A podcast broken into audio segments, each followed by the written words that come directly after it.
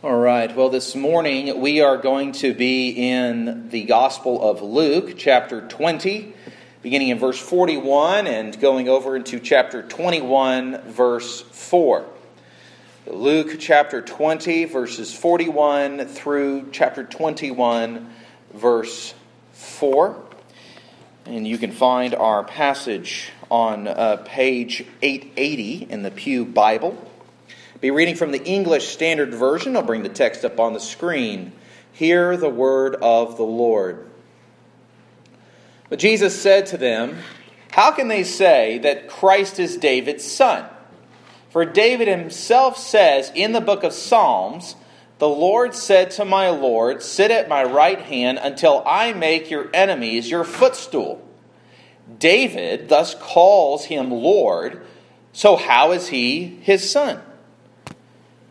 And in the hearing of all the people, he said to his disciples, Beware the scribes who like to walk around in long robes and love greetings in the marketplaces and the best seats in the synagogues and the places of honor at feasts, who devour widows' houses for, and for a pretense make long prayers.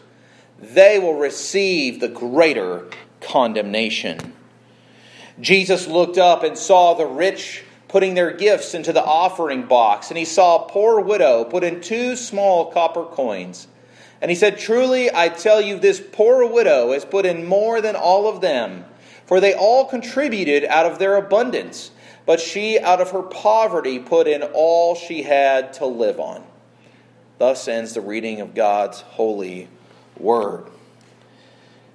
So, uh, way back in Luke chapter 9, um, Jesus, we noted, turned his face toward Jerusalem. And, all, and everything that proceeded after at, at that point was to be understood in light of Jesus making his way to Jerusalem. Or I got like an eyelash or something going on here. All right. Um, and so, and, and so we know that Jesus is now in Jerusalem. And as we cross into chapter 21 today, we should note that at the beginning of chapter 22, the religious leaders will begin to execute their designs to kill Jesus. This means we ought to pay careful attention to what Luke includes leading up to that moment. Now, this text might be considered to be a mishmash of, of several different topics. But it really falls along the lines of two familiar questions Who is the Messiah? And what is the nature of true religion? Who is the Messiah? And what is the nature of true religion? And there's certainly no shortage of people today who are confused as to the person and the nature of the Messiah, as also what real religion looks like. In our day, religion is even considered a, a bad word, a, a word that gen- tends to mean kind of stuffy, dead rituals, boring. But that is not what true religion is. When the, if you go read the theologians from, from centuries ago, they'll talk about the pure uh, religion, the good, the, the true religion, and they don't mean stuffy, dead rituals. In addressing these issues, Jesus presents uh, two things for us uh, that we're going to call first a profound paradox and then a clarifying contrast. So he addresses the issue of the Messiah by, by presenting a profound paradox in verses 41 through 44. And the question that Jesus asks is a very real question. Jesus puts a question to the religious leaders uh, and scholars from Psalm 110, verse 1. Now, in the Hebrew, it doesn't say, the Lord said to my Lord. It says, Yahweh said to my Adonai. And, but in the reading of the synagogue, they avoid saying the divine name and they would replace it with Adonai.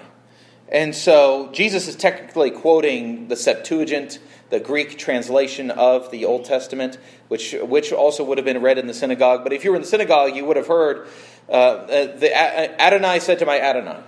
It almost sounds redundant and confusing, but it actually is pretty accurately reflected in our English translation there.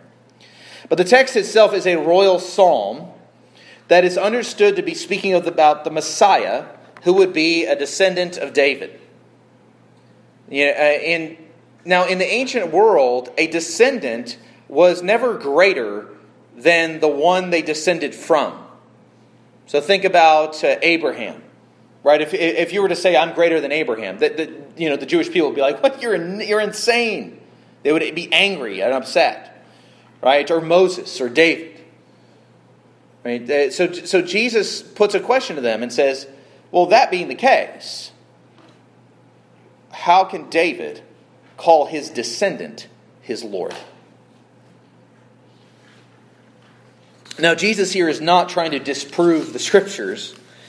It was common for Jewish rabbis to put forward a seeming, a, a difficult question, even an apparent and it's the keyword apparent contradiction, which is not really a contradiction, but an apparent contradiction, uh, uh, before their audience through a question to get for instruction, for them to start thinking on, think, the, for them to start chewing on.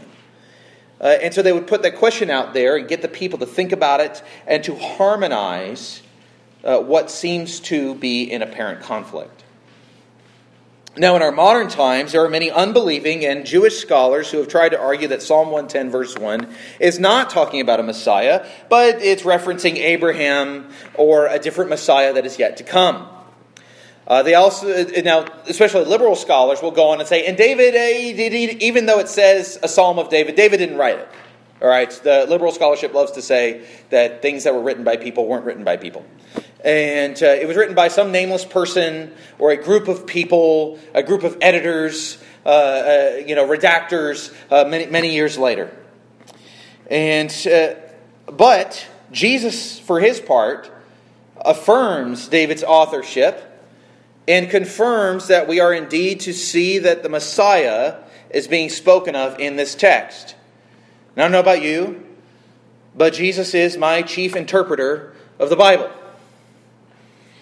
In fact, Psalm 110, verse 1, is the most cited Old Testament quotation in the New Testament. It is the one verse, it is the one Old Testament text that is re- re- repeatedly cited uh, in the New Testament. The implication of Jesus' quotation here would be that if David is going to refer to one of his own descendants as, as Lord, then that indicates that his descendant is going to be greater than himself that the Messiah must be greater than the one who came before. And that means he has to be greater than merely an earthly royal descendant of David. Any king coming from David's line would not be enough for David to call him Lord. He must be something more. And the more is the mystery that Jesus presents to his audience.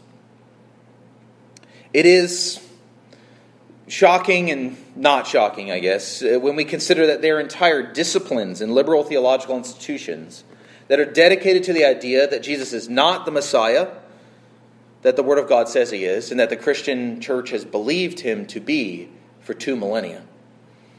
But Jesus is clearly what the, the, what the Old Testament promises the Messiah who will be greater than David because David calls him Lord.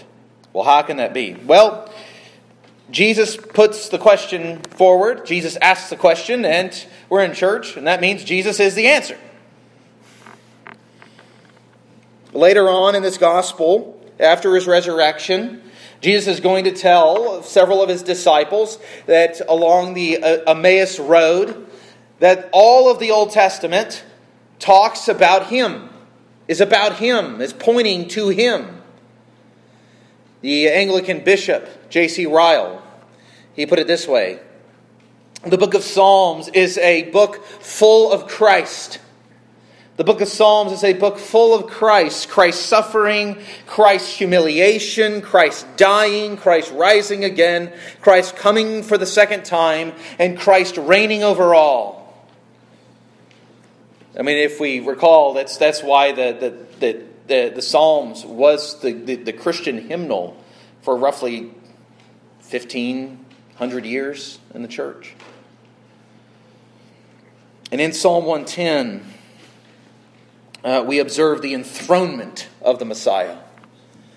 The Messiah is greater than David in every conceivable way. We know the Messiah is greater in his birth, as he was born of a virgin, as the prophet said, being God in the flesh, Emmanuel, God with us. He is the king that Isaiah prophesied of, who has the government on his shoulders, sired as the Prince of Peace. Further, he is not a sinner like David, falling into adultery and murder. This king, this Messiah, is pure, righteous, holy, and devout to an absolute degree. And for this Messiah, Jesus, to approach his enthronement, it, uh, it means, it assumes that he will conquer death and sin on the cross and the tomb, and in the tomb, by his resurrection, and seal it all up in his ascension. The final consummation of Psalm 110, verse 1, will come in Christ's return. Because there, finally and ultimately and forever, will the enemies of God be made his footstool. Will he put his foot, foot on the throat of his enemies? He will bring, come and bring full deliverance for his own, full restoration, glory, resurrection for his people. And he will bring full and final judgment for his enemies. And, to, and so Jesus confirms for something that we definitely truly believe, that we would confess that Jesus is greater than David. We need to take Jesus' invitation today to ponder his work as our Messiah and our Redeemer. And not pass by too quickly because we're committed Christians and we confess Jesus is the Son of David, the Messiah, and go like, okay, yeah, he's the Son of David, let's move on. Tell me something I don't know. But to, to stand back and be like, okay, but what does that mean for him to be the Messiah that Psalm 110 speaks of?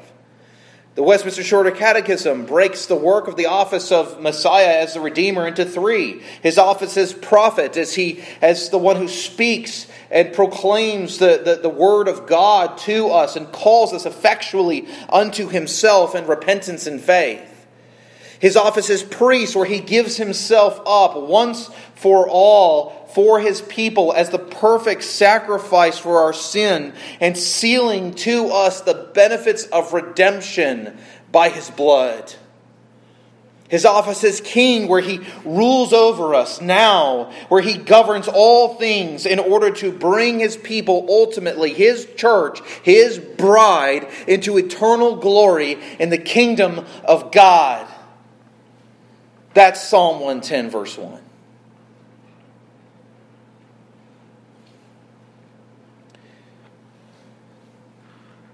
Christians, take heart this morning in your Redeemer. He is reigning over us now. And He will not let the devil, He will not let the world, He will not let your own flesh frustrate His plans. He will not let those things conquer you or conquer His divine plan of redemption for you.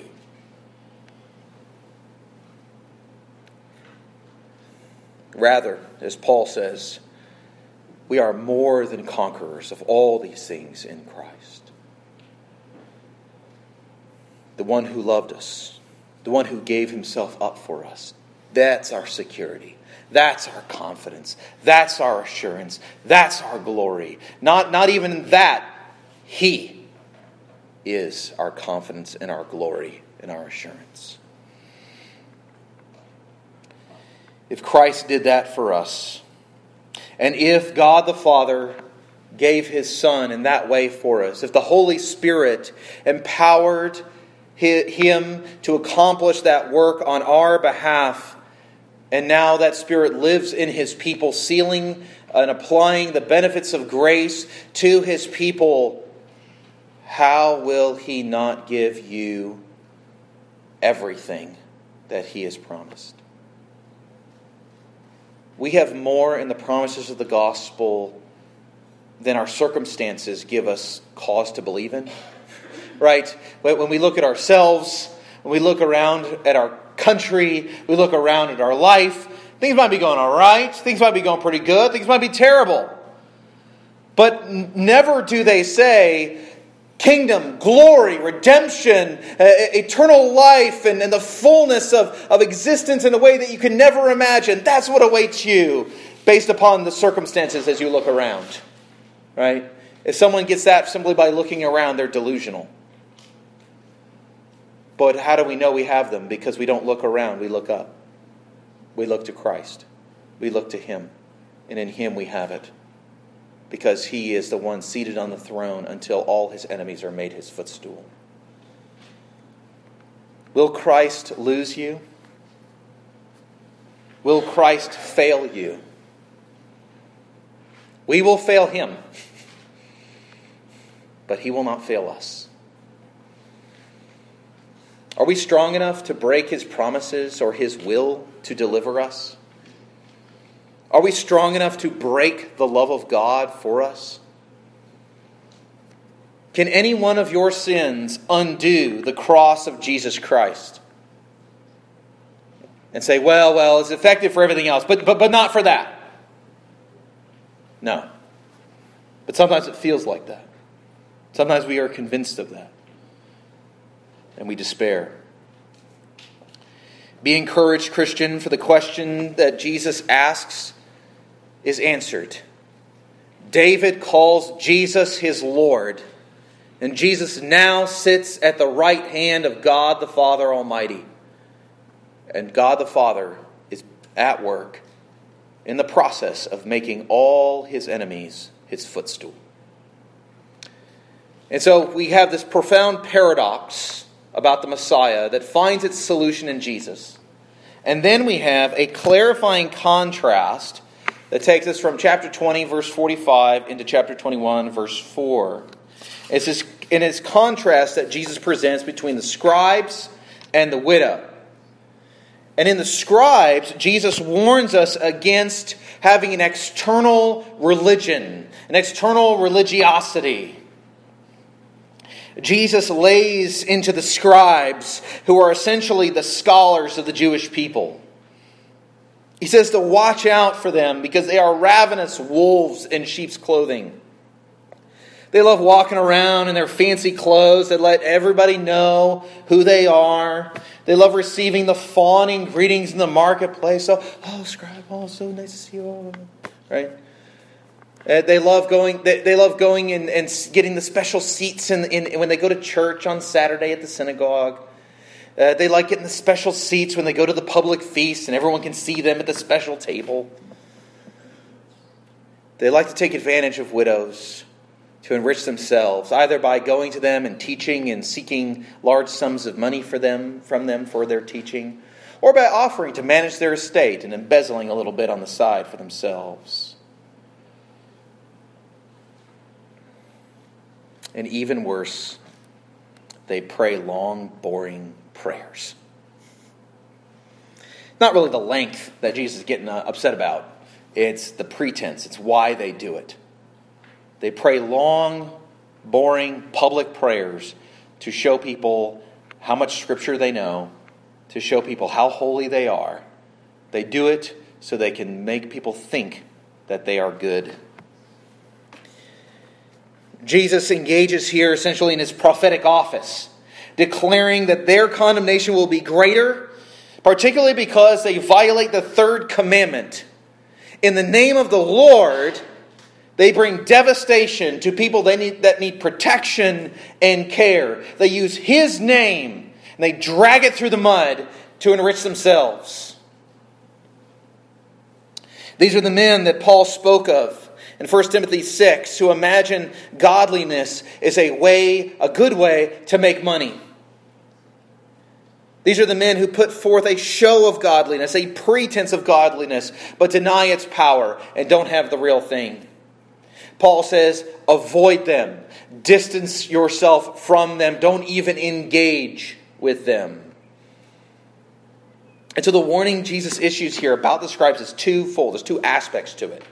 One, he says, Watch out for scribes and men like the scribes, so that you will not be taken advantage of by them, that you yourself will not be harmed by them. And indeed, many people in the Christian church have been harmed by pastors like this. Do not be given to trusting in appearances. Watch out though. Because the, the warning is not just to watch out to avoid scribes, watch out that you don't become scribes yourselves. Don't become like them, especially leaders in the church. Watch out that we do not become as those who only want to make a show of religion without having it in the heart. And I will tell you that as a minister, I feel that, that temptation keenly. The temptation to make people think that I'm better than I am, that I'm more disciplined than I am, that I'm more righteous than I am, that I pray more than I do, that I'm more godly than I am.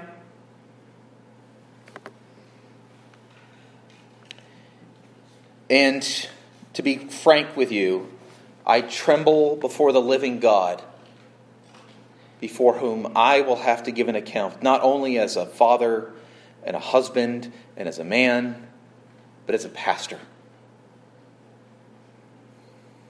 as a shepherd of the sheep. What will he say of my ministry? What will he say to me? Will he say, Well done, good and faithful servant? Or will he chastise me for becoming the embodiment of the scribes? It's a haunting question for me. But I think it's a good one. And it's one especially ministers should not forget, but it's one that we all should be careful to remember. I say this because we need to watch out for false teachers because they do so much damage in the church. There's so much damage that has been done to the church today. There's documentaries and there's all kinds of stuff coming out now. Some of it's overblown. Some of it's making mountains out of molehills, but some of it's not. And there has been real harm done to real people. The advantage taken of of real uh, people who trusted their pastor, who trusted their teachers, who trusted this person, who trusted this Christian because they said they followed the Lord. And they were hurt and wounded, and they're angry, and they're bitter, and they're resentful, and they hate the church, and they hate God for it. And Jesus, and no wonder Jesus has the harshest language to give to the Pharisees and the scribes and the hypocritical leaders in the church. And so we see this all brought out as Jesus contrasts the scribes who would seem to have everything. And he contrasts them with a poor widow who has nothing. And in her example, Jesus commends us to lean upon God. That true religion is effectively leaning upon God for everything. Jesus looked up from the scribes and he saw the rich putting their gifts in, with the, which were significant sums of money. Um, but then he observed a, a poor widow uh, who, who put in two copper coins, which is uh, they're two. It's called lepta called lepton, singular, lepta, two lepta, which were the smallest coins in circulation. It would take the average day laborer about eight minutes to earn what she put in. And Jesus, you know, eh, you know, if you were going by a fifteen dollar, you know, hour minimum wage, you know, eh, eight minutes about two bucks. Her her gift is effectively nothing. But Jesus says her gift is greater than all the other gifts. Now, it, it's weird because people are really hard on the rich in this section, but Jesus doesn't chastise the wealthy in this section. He doesn't say it's bad that they gave what they gave. He's just saying she gave more than them because after they got done giving, they still had plenty. They weren't hurting. But she gave all that she had to live on. Now, it is, and so now this, uh, and so this, uh, now this is not saying that unless the rich give everything they have, that they are not truly worshiping. That's not what that means. But what it, what it does mean is an encouragement uh, to those, uh, uh, to those who, who have next to nothing. That whatever they give, Jesus can and will take notice of it. He sees it, and God will reward it. It means that the smallest gift can be a great act of worship. Because the widow is giving what she had. But also, I want to note that the widow, if she's a widow, that means the temple is the means of her provision. This is a, if you're a widow, then that means that you have no one to rely upon. There's no one coming to help you. Uh, there's nobody. And so, and so she's, and so she's putting in what she had, which was very little, um, but she, and she's depending upon God, who is providing for her. So, uh, and so this, uh, but this here we're presented with Jesus says an example of true worship. That true wor- worship is not about the amount that's given, but essentially what's left over after we're done. And it's a metaphor. Because even the wealthy, and by the way, I mean, just to be clear, according to biblical standards and world economic standards today, every one of us in this room is wealthy. Uh, it, um, even the wealthy can engage in true worship as we acknowledge all of our life belongs to God. All that we have and all that we are belongs to Him. We do not go about making a pretense of religion, puffing up our pride by how much we give because we compare it to others.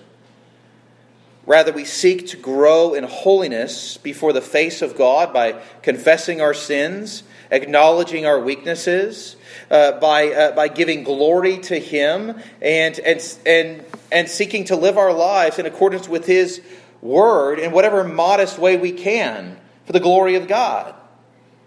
As Jesus said last week, render unto Caesar what is Caesar's, and render unto God what is God's.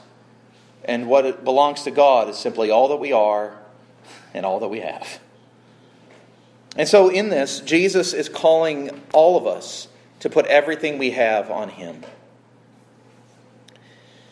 There, uh, uh, the, we are to abandon here being scribe like, making pretenses of religion, pretending to be something that we're not, but in repentance and faith, to worship the living God in accordance with his mercy and his love.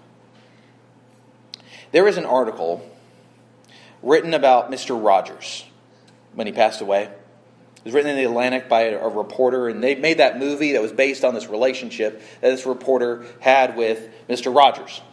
Mr. Rogers, if you didn't know, was a Presbyterian minister. so, um, and so he had this uh, he had this relationship uh, with uh, Mr. Rogers, and and, and they, they they you know they took as Hollywood does they took some dramatic flair on it. Uh, apparently, in the movie, the, the reporter has a bad relationship with his father. Uh, the real reporter does not have a bad relationship with his father. um, but um, uh, it, it's it, it, there's a but this article I cannot read the end of this article without weeping. I can't do it. We'll see if I can do it today. I'll probably do it today. But they developed such a close relationship over the years that when he passed away and they made the movie, um, he wrote this article, and at the end of the article, he wrote this.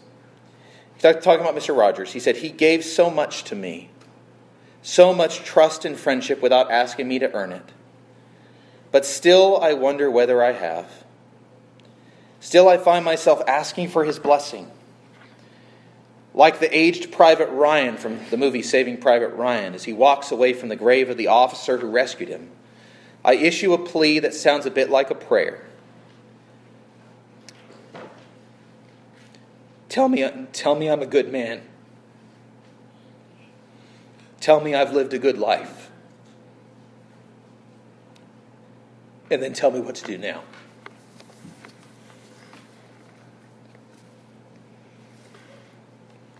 We stand before the living God as not, not as good, righteous men and women, but as redeemed ones. rescued ones. As those who have been redeemed by the Son of David, the Lord who is greater than David himself, who is the Messiah, the one who came and who died, and his death was in part to cleanse you and I of our scribe like religious externalism and the half hearted, insincere worship that we offer. It was to remove from us the heart of stone and to give us a heart of flesh that we could re- feel and receive the love of God for us in Jesus Christ. It was to enable us by the Spirit's power to offer genuine, heartfelt, and sacrificial worship. But we never forget that our worship, that, that sacrifice that we of worship that we give, that sacrifice of praise that we offer, it comes for the sake of Christ. It is made acceptable to God by Christ.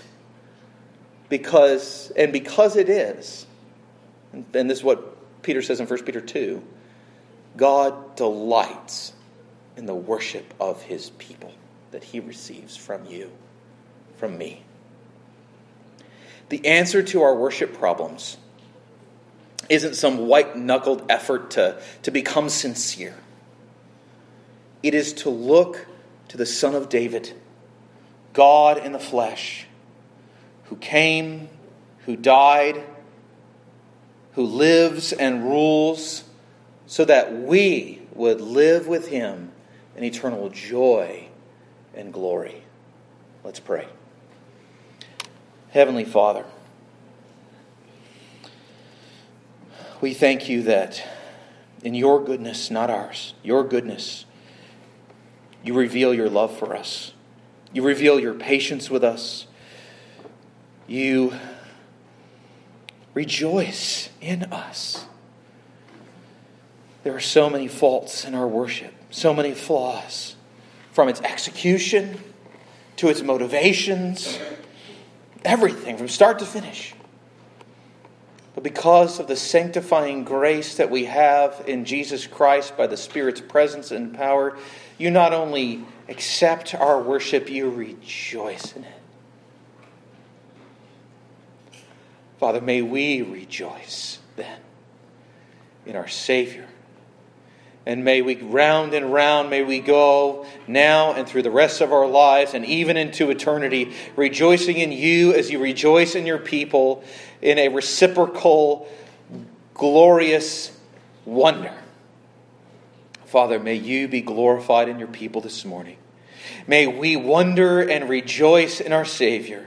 May we abandon any pretense of scribe like religious externalism and may we engage in that no holds barred, widow like worship as we lean everything that we have and everything we are upon you. We are your people. May you bless us as the sheep of your pasture. We pray this in Jesus' name. Amen.